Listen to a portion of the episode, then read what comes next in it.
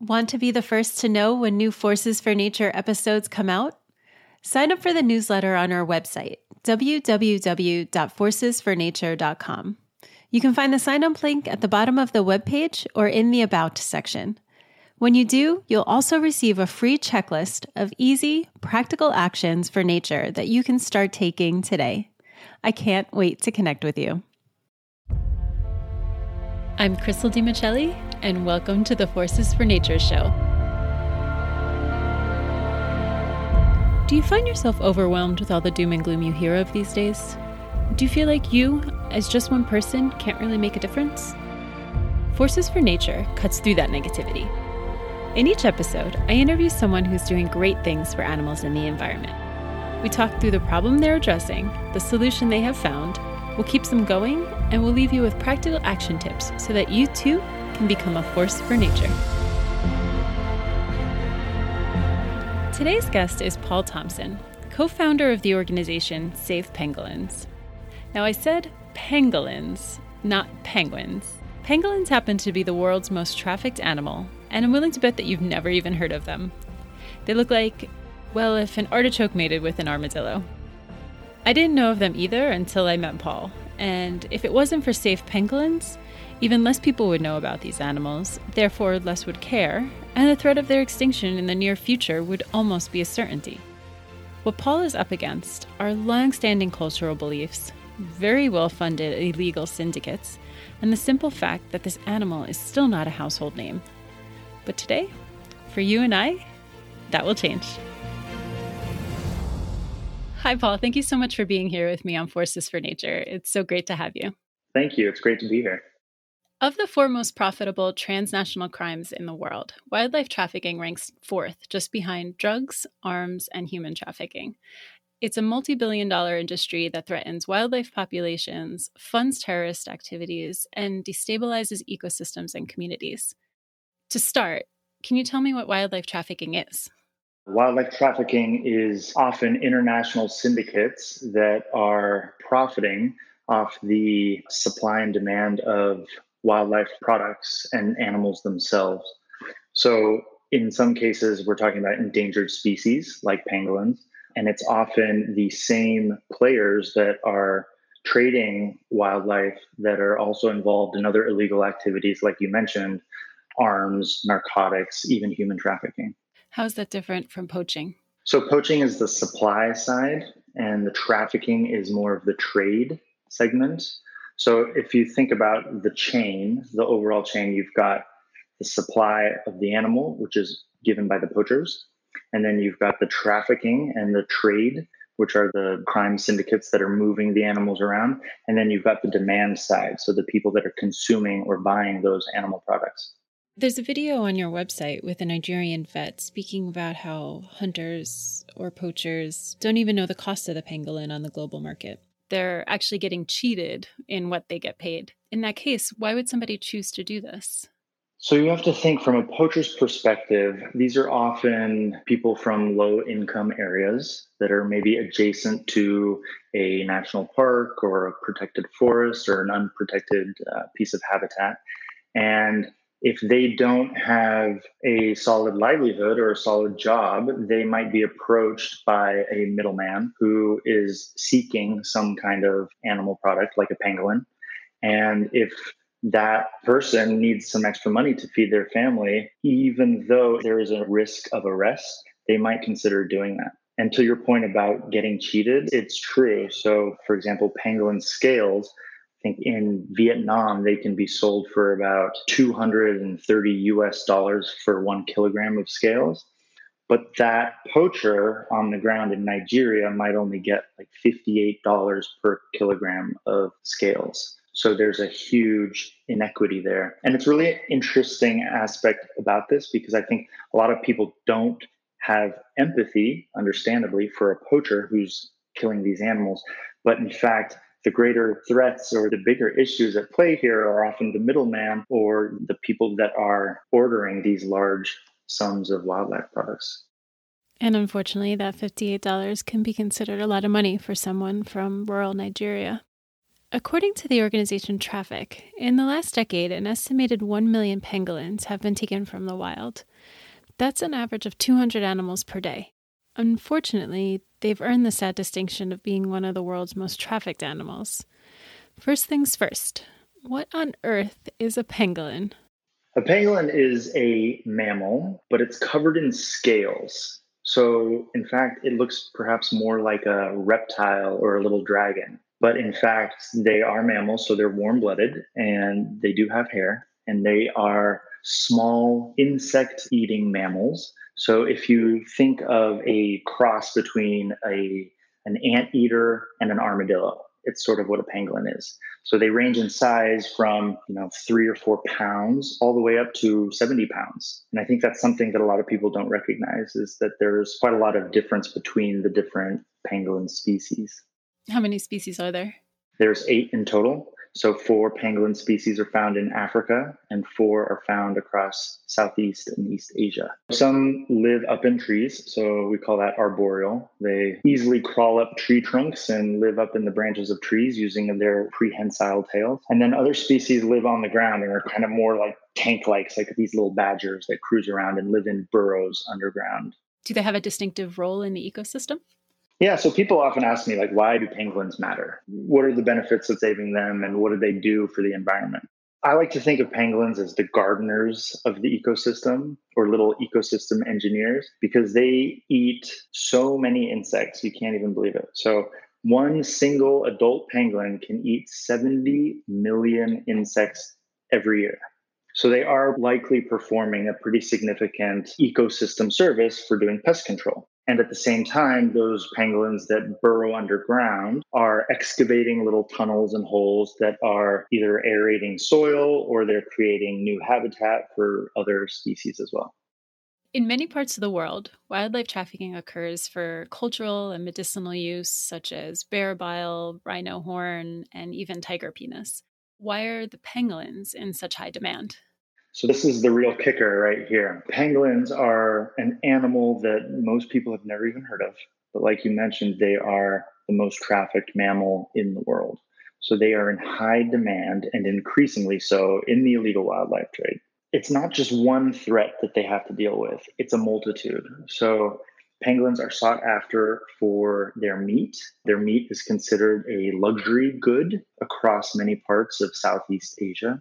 So if you want to impress a new business partner or do something showy and ostentatious, you might order pangolin, which is off the menu because it's an illegal item, but you still want to do it as a, a status symbol. Secondly, their scales. Pangolins are covered in these very unique scales made of keratin, which is the material in your fingernails. And that trait that makes them so unique also makes them high in demand. So those scales are used in traditional Chinese medicines and also in other Asian medicines to treat a variety of ailments. Has science proven that their scales are medically effective? To date, there have been no studies demonstrating that pangolin scales have any sort of medicinal properties or values that treat the alleged illnesses that they're used to prevent. Effectively, it is similar to just taking pills of keratin, which is just a standard animal grown protein. However, the cultural belief that pangolin scales cure things that belief across many parts of the world is strong enough that it still leads to this huge demand to use them in traditional Chinese medicine and other traditional medicines too. I want to circle back on the belief in just a little bit. How are they taken from the wild? The ones that live in the forest or out in arid areas, they all have one similar characteristic, which is when they're threatened, they roll up into a tight little ball. So that defense mechanism has been effective to protect them and keep them safe for millions of years. However, in this day and age, it also makes them very easy for a poacher to come along, spook the pangolin. It rolls up into a nice little package that the poacher then can stuff into his sack. And so what we're seeing is that poachers spread out over vast areas, mostly in Central and West Africa, are entering the forest. Sometimes they use dogs to detect pangolins and draw them out of their burrows or down from a tree. And then those poachers will scoop up pangolins and sometimes they will try to transport pangolins alive because they can fetch a higher price that way. Effectively, they're more fresh. And then if not, they will kill the pangolins on site, strip them of the scales, and ship the scales in large quantities to various buyers all over the world. So, if they're shipping these live animals, what's the journey like? How do they go undetected with live animals? I've heard stories that cover the board and they're all so grim. I've heard stories of police stopping cars that have live pangolins sort of stuffed under hidden compartments underneath the seats. I've heard of boats with sacks and sacks and sacks of live pangolins all smushed in together. Obviously, many pangolins are dying along the way, but pangolins are in fact surprisingly tough. So many pangolins do survive and they either reach their destination alive, only to be killed at a restaurant, perhaps, or they might be fortunate and get rescued by customs officials or police or conservationists along the way when they're making this journey, they're not getting food and water for how many days or weeks? Uh, it's it's effectively pangolin torture. So they're stuffed into sacks. They might be tied up so that they can't unfurl from their protective ball. Um, they're certainly not given any food or water. Or if if somebody does try to keep them alive, they'll be given like bread or milk, which are things that pangolins do not eat because pangolins eat only insects.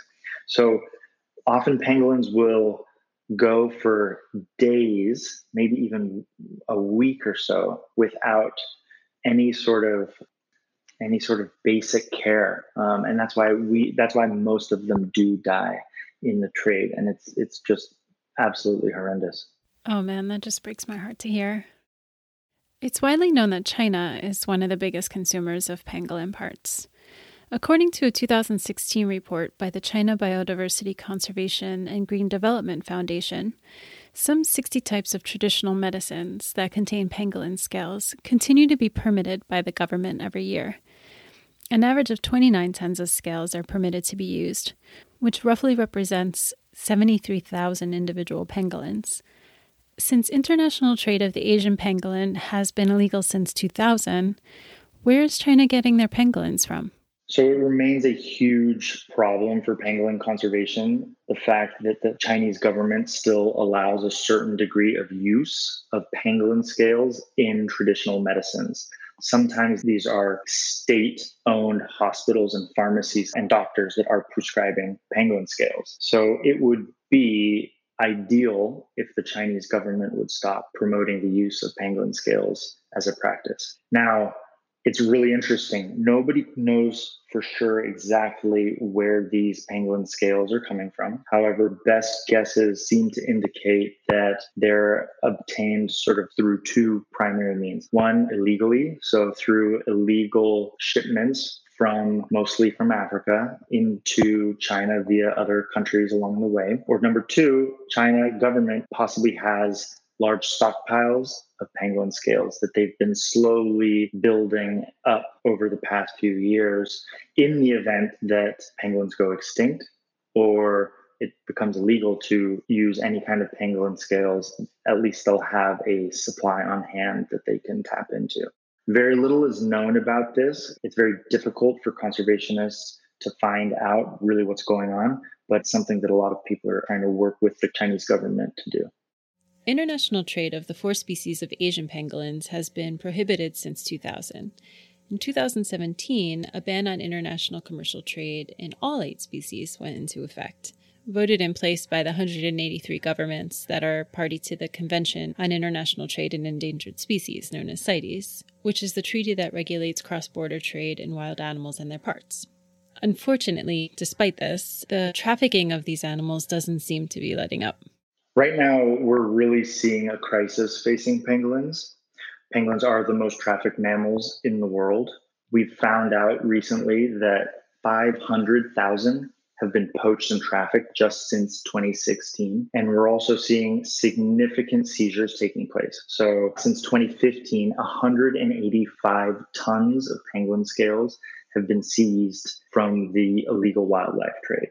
And what we're also seeing is that rate is increasing. So three quarters of that total of all of those seizures, those have just have taken place just in the last two years.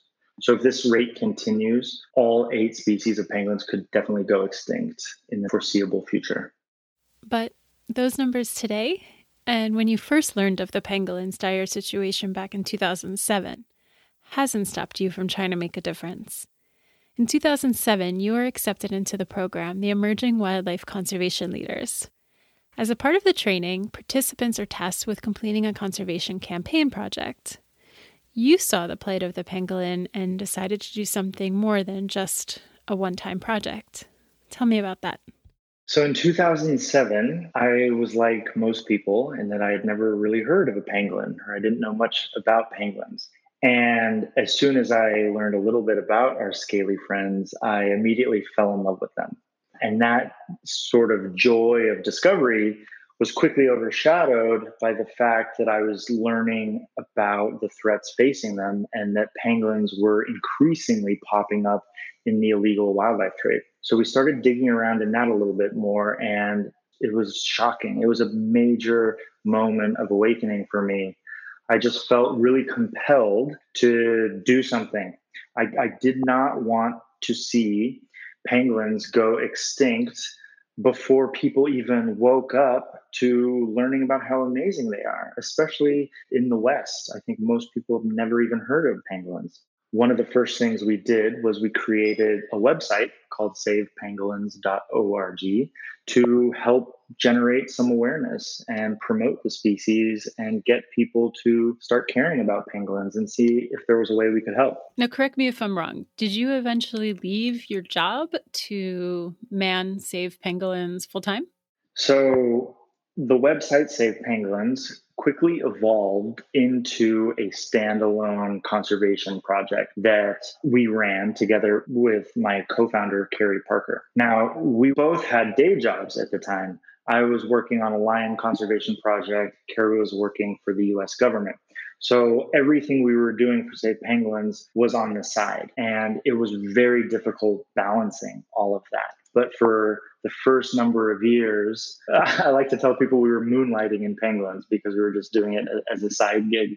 Eventually, I did leave my job and was dedicated to running Save Pangolins full time. But now I have taken a position with the Wildlife Conservation Network. And what's been exciting about that is I've been able to sort of bring in some of my pangolin work through this new role with WCN. You've shown so much dedication to this despite how insurmountable it seems. In the beginning, what made you feel like you had the power to make change despite that uphill battle? Everybody asks me this. Everybody says, uh, you know, what can I do? How can I make a difference? I live, you know, in Florida or New York or California. How can I help pangolins that are all the way across the world? And I tell them my own story. I say, look, I was just one person and I took a first step to helping. And that was by doing something that I could do. And at the time, that was creating a little website. So I would encourage people that there's definitely something you can do. There is a way you can get involved. You just have to figure out what that is. And generally, it starts with your time. Find a way to spend a little of your time looking into the issue and seeing what role you can play to support it. Tell me more about Save Pangolins. What does the organization do? So initially, Save Pangolins was just a website that was raising awareness about the issue. And what we found was that because it was the first and only website about pangolins at the time, a lot of people came to us and kind of came out of the woodwork from all over Africa, Asia, Europe, and reached out to us and said, Hey, I'm doing a pangolin project here. I'm studying pangolins over there. Like, how can we help? How can we coordinate? So, over the next few years, our effort grew into a more fully fledged conservation project. And right now, Save Pangolins focuses on two things. We continue to raise awareness because that remains a big factor that's preventing their conservation because you can't save something if you don't know it exists. And number two, Save Pangolins drives support to pangolin conservation in the field. So we support groups that are working on the front lines for pangolin conservation in Africa and Asia, groups that are working to stop the poaching, stop the trafficking, and stop the demand. And that support is in the form of funding, I assume? We support groups in various ways. So perhaps the most tangible way we can help organizations is by funding them there is a serious lack of funding available for pangolin conservation. I think it's worth pointing out that the pangolin conservation movement is relatively new and young. So people have been studying and protecting elephants or tigers or lions for decades. But the conservation community didn't really start working on pangolins collectively until late 2008, 9, 10, around that. It's a young movement. So funds and resources are needed. Another way we also provide support is by helping build the capacity of those emerging groups. So, whether it's designing strategies and programs that protect pangolins or helping to convene people so that all of us as a global community are working together in the same effective ways. And I'm sure this hasn't come easy. What are some of the roadblocks that you've encountered along the way? I'd say one of the biggest roadblocks we faced is that people don't know what pangolins are. So you first have to start with that education and aspect of telling people what pangolins are and getting them to care. And then you can convert that interest into action. That's one big roadblock. Another one is time. I just worry that we're too late. And sometimes that gives me a lot of anxiety because we have got to move quickly if we are going to push back against this crisis. If you look at these numbers of the trades and how many tons of pangolins are being seized every year, we as a conservation community, we've got to act fast before it's too late. And I think funding is another big roadblock. It's often hard to raise money for pangolins for any kind of wildlife. You know, in terms of global philanthropy, just a tiny, tiny fraction goes to nature and conservation. And within that, an even smaller fraction goes to international wildlife. And because few people know about pangolins, even less is available to them. So, a big thing we're trying to do is get people excited about pangolins all over the world so that we can help fund a conservation response. What's your biggest challenge now? Right now, the pangolin conservation community is very spread out. It's relatively young. And I think the challenge we face is figuring out how can we work together more effectively and more collaboratively so that we can be successful. Conservationists are not always equipped to work at the same level of these international crime syndicates that are trafficking pangolins.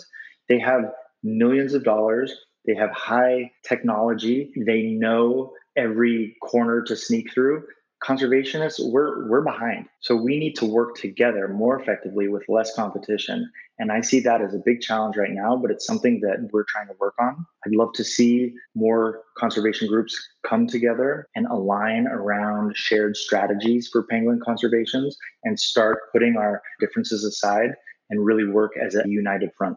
We talked before about how there's a demand because of long-standing cultural beliefs. How do you change a culture this is a big challenge that conservationists face. And I think it's also why you don't see as many programs addressing the behavior change side, because changing behavior of long standing cultural beliefs, it could take generations. And that is something that we short sighted humans have a very tough time doing. So it can be done, right? People's attitudes can change, their behaviors, especially if they're contributing to the endangerment of an entire species, can change. We've seen successes. So if you look at shark fin soup, right? There's been a significant decline in the consumption of shark fins because of fantastic work at all levels, from conservationists all the way up to governments, that have encouraged people to stop that long held custom of eating shark fin soup. I think we can do the same thing for pangolins. And I've seen it, especially in younger people. Younger people now, they don't want to be responsible for a species to go extinct just because they like to eat it. I mean, I think that to me is the big thing. We as humans, we can prevent this. We can manage this. We can make the choice to save pangolins from extinction, not eat them to extinction. A light in all of this is that confiscated live pangolins have a chance to survive. What happens when live pangolins are rescued? Those unfortunate little survivors of the pangolin trade often are in horrendous shape. I've heard so many stories and seen so many gut wrenching videos and photos of pangolins that have been rescued from traffickers and poachers that have lost a leg or that have been stuffed with cornstarch to make them heavier and more valuable, but they're still alive. And in some even more incredible scenarios, we've seen pangolins that have been rescued from the trade that have babies that they are protectively enveloped around, or even pregnant female pangolins. And in those cases, when those pangolins are survivors, if they're lucky and if they're rescuers, such as police or customs officials, if they rescue them in time, they can give them to certain conservationists out there. There are a few groups who are really pioneers in the rescue and rehabilitation of pangolins. So, Tikki Hywood Foundation in Zimbabwe, Save Vietnam's Wildlife in Vietnam. These guys have been rescuing pangolins, hundreds of pangolins every year from the illegal trade. They've been able to sort of nurse these pangolins back to health. They don't always succeed, and many do die in the process, but at least several hundred have been able to be rehabilitated and then released safely back into undisclosed protected areas and forest reserves and things like that. How wonderful it must feel to know that you gave that animal a second chance. What else gives you hope? So, one of the things that has given me a really renewed sense of hope in the last couple of years is that we put together this new Pangolin Crisis Fund. So, the Pangolin Crisis Fund is an initiative between the Wildlife Conservation Network and Save Pangolins, and it's been supported by the Leonardo DiCaprio Foundation. And what's really cool about Pangolin Crisis Fund is that we have this 100% model. So that means that every single cent and every dollar of the donation that we receive, we send it directly to the field to protect pangolins. Nothing is kept for overhead or administrative costs. The PCF funds any organization or any project so long as it's doing amazing work. So it's working across the entire range of pangolins, so effectively all around the world. We fund projects that are doing anti poaching work on the ground in Africa. We're funding groups that are doing an incredible demand reduction work in China, and then also some really important work that's investigating the illegal trade in pangolins and finding out who are these players what routes are they using how can we bring them down and then they're going to work with enforcement to help shut down those illegal networks for pangolin poaching. Wow, that's fantastic. That really does bring a whole new sense of hope to the crisis. One thing I'm really excited about is the response that we've seen so far. So we launched the Pangolin Crisis Fund just midway through last year, and already so many people have made donations and so many people have wanted to help that I think that it's really an indication that now is the time where people are getting on board and know that there is still hope for pangolins and that this money is well spent. We're sending it to the field and we're creating an entire network of incredible pangolin projects that are just doing awesome work. And I'm sure these people love pangolins because they know of them, and it could very likely be because of Save Pangolins. Well, we've tried our best to help raise the profile of the little guy.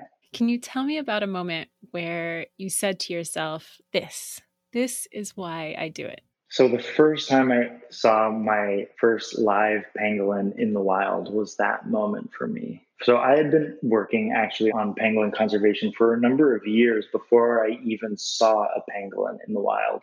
And that's because pangolins are so elusive and difficult to see or find. But I was on a trip to Singapore, which actually has an important pangolin population there in the forests in the outskirts of the city. And I got to see a pangolin. It was a, a Sunda pangolin. And no matter how much I had read about pangolins or learned about pangolins, as soon as I saw that little guy browsing through the forest floor, sort of looking for some insects, just he had this temperament that was almost like a little piglet. It was just so shy and endearing and curious. I was in love. That's awesome. I love it. I know that feeling, and it's such a good one. You mentioned this before, but can you tell me again what are the benefits of pangolin conservation? Why should we care to save them? We have the power to save pangolins, and I think it's really important. They play such an important role in their ecosystems, eating all the ants and insects and keeping pest populations down. But then they also play important cultural roles. So, various cultures around the world, in Africa and Asia, places like Nepal, for example, the pangolin does have an important role in certain communities' heritage and in their cultural beliefs. So, as an example, in Zimbabwe, the pangolin is considered a lucky totem. So, I think the loss of a species like that it's going to have a big impact on local habitats, but at the same time, it's going to be a loss of our human fabric. That humans as a species, we have the power to make the choice. And I think we can prevent pangolins from going extinct. So we have that obligation. You mentioned earlier the devastating numbers of pangolins that continue to be seized by law enforcement officials. And these are just the numbers of the ones that have been found. After working so hard for over a decade to try to stop this, how do you keep your head up and keep going? I remember a really specific night. I think it was the second shipment in Singapore that was confiscated. Within one week, there were two back to back shipments of pangolin scales, each totaling 13 tons, which could have represented up to 33,000 dead pangolins just in one shipping container. And I remember waking up at night being like just frozen, thinking we're too late or there's no hope. But I've changed my mind. I think that there is still hope because I've seen the people that are working all over the world and that are dedicating their time and they're working as fast as they can. I, I think we still can prevent the loss of pangolins as a species. And I think we can prevent big shipments like this from ever happening. So, a way for pangolins to be saved are for people not to eat them and for people not to use their scales for medicine. What can people do who aren't necessarily exposed to that? What can people do wherever they are to help save the pangolin? So, one of the great things about pangolin conservation is that everybody can play an important role. It might not sound like much, but spreading awareness and helping educate people about pangolins is actually really significant when you consider how few people know about pangolins and that we can't support pangolin conservation if people don't know that they exist. So I always encourage people post on your social media, tell your friends about pangolins, be like me, just kind of chatter about pangolins to everybody you meet on the street all the time. generally you make more friends than enemies. I can promise you that. And yeah, that's spreading awareness, it's really important. Encourage people to follow Save Pangolins on our social media. There's a lot of great information on our website, how to do that. That's a fantastic way. Also, another great way people can help is the good old fashioned way of helping with fundraising. So we are in desperate need of more funding so that we can do more for conservation. So we would love to see donations made to the Pangolin Crisis Fund. And you know, I just want to say that we have the hundred percent model where every dollar of every donation goes directly to the field. So it's really powerful. Where can people get more information about Save Pangolins and the Pangolin Crisis Fund? There's all sorts of great information and videos and photos on our website, which is savepangolins.org. And you can learn about the really great work that's being done through the Pangolin Crisis Fund at pangolincrisisfund.org. We're also on social media, Instagram and, and Facebook as well. World Pangolin Day is coming up. When is that? World Pangolin Day is February 15th and it's a citizen led movement, a global movement around the world, everybody celebrating essentially pangolins and their conservation. So it's a fantastic opportunity for people to spark a conversation about pangolins. And I would really encourage everybody to post something on their social media leading up to the 15th and on the 15th we definitely are going to see a lot of really cool activities being coordinated all over the world. You are going to find all sorts of amazing videos and fun photos and things like that. So it's a great opportunity to sort of move the needle for pangolin awareness. Is there a specific hashtag people should follow? Yes, absolutely. Check out hashtag World Pangolin Day. Paul, this has been so great. Thank you so much for talking with me today. Thank you so much for all that you do. You're making a difference. Thanks so much, Crystal. It was really great to have the opportunity to speak with you. To still keep your eye on the ball and your head in the game, despite getting knocked down with each shipment of pangolins that gets intersected, is truly admirable. What Paul didn't mention is I bet that because of Save Pangolin's efforts in raising awareness that this animal exists and that it needs our help, more of these animals are being saved than ever before. And the better officials get at spotting pangolin traffickers, and the harder they make it for the traffickers to be successful, hopefully, the fewer traffickers there will be in the future. In the meantime, learn about them, flood your social media with their cute pictures, don't buy any products if you come across them, and donate money to the Pangolin Crisis Fund if you can. Let's make sure these cute artichoke armadillos stick around for the long haul. Since the taping of this episode, the coronavirus known as COVID 19 has come on the scene and is causing worldwide disruptions in economies, livelihoods, and people's sense of calm. More disheartening has been the loss of life around the world. Some have speculated, though it's still not proven, that the virus could have originated from pangolins in a Chinese wildlife market, much in the same way that SARS and Ebola are believed to have originated from close contact with other wild animals. Whether this is true or not, it's important to keep in mind that these animals are not a threat to humans when kept in the wild. It's in their capture, transport, and quote unquote care in unsanitary conditions that threats may arise. To date, China and Vietnam have implemented bans on wildlife trade for consumption, though there is a loophole for medicinal uses. With the serious potential threat to human health and the economy, it's vital that wildlife trade is seriously reconsidered. For your part, you can sign petitions that come your way, avoid eating or buying any wildlife products, and don't partake in photos with wild animals. And, for the moment, practice social distancing. We all need to be a part of this solution. Don't forget to go to forcesfornature.com and sign up to receive weekly show notes, action tips, and be included in monthly giveaways.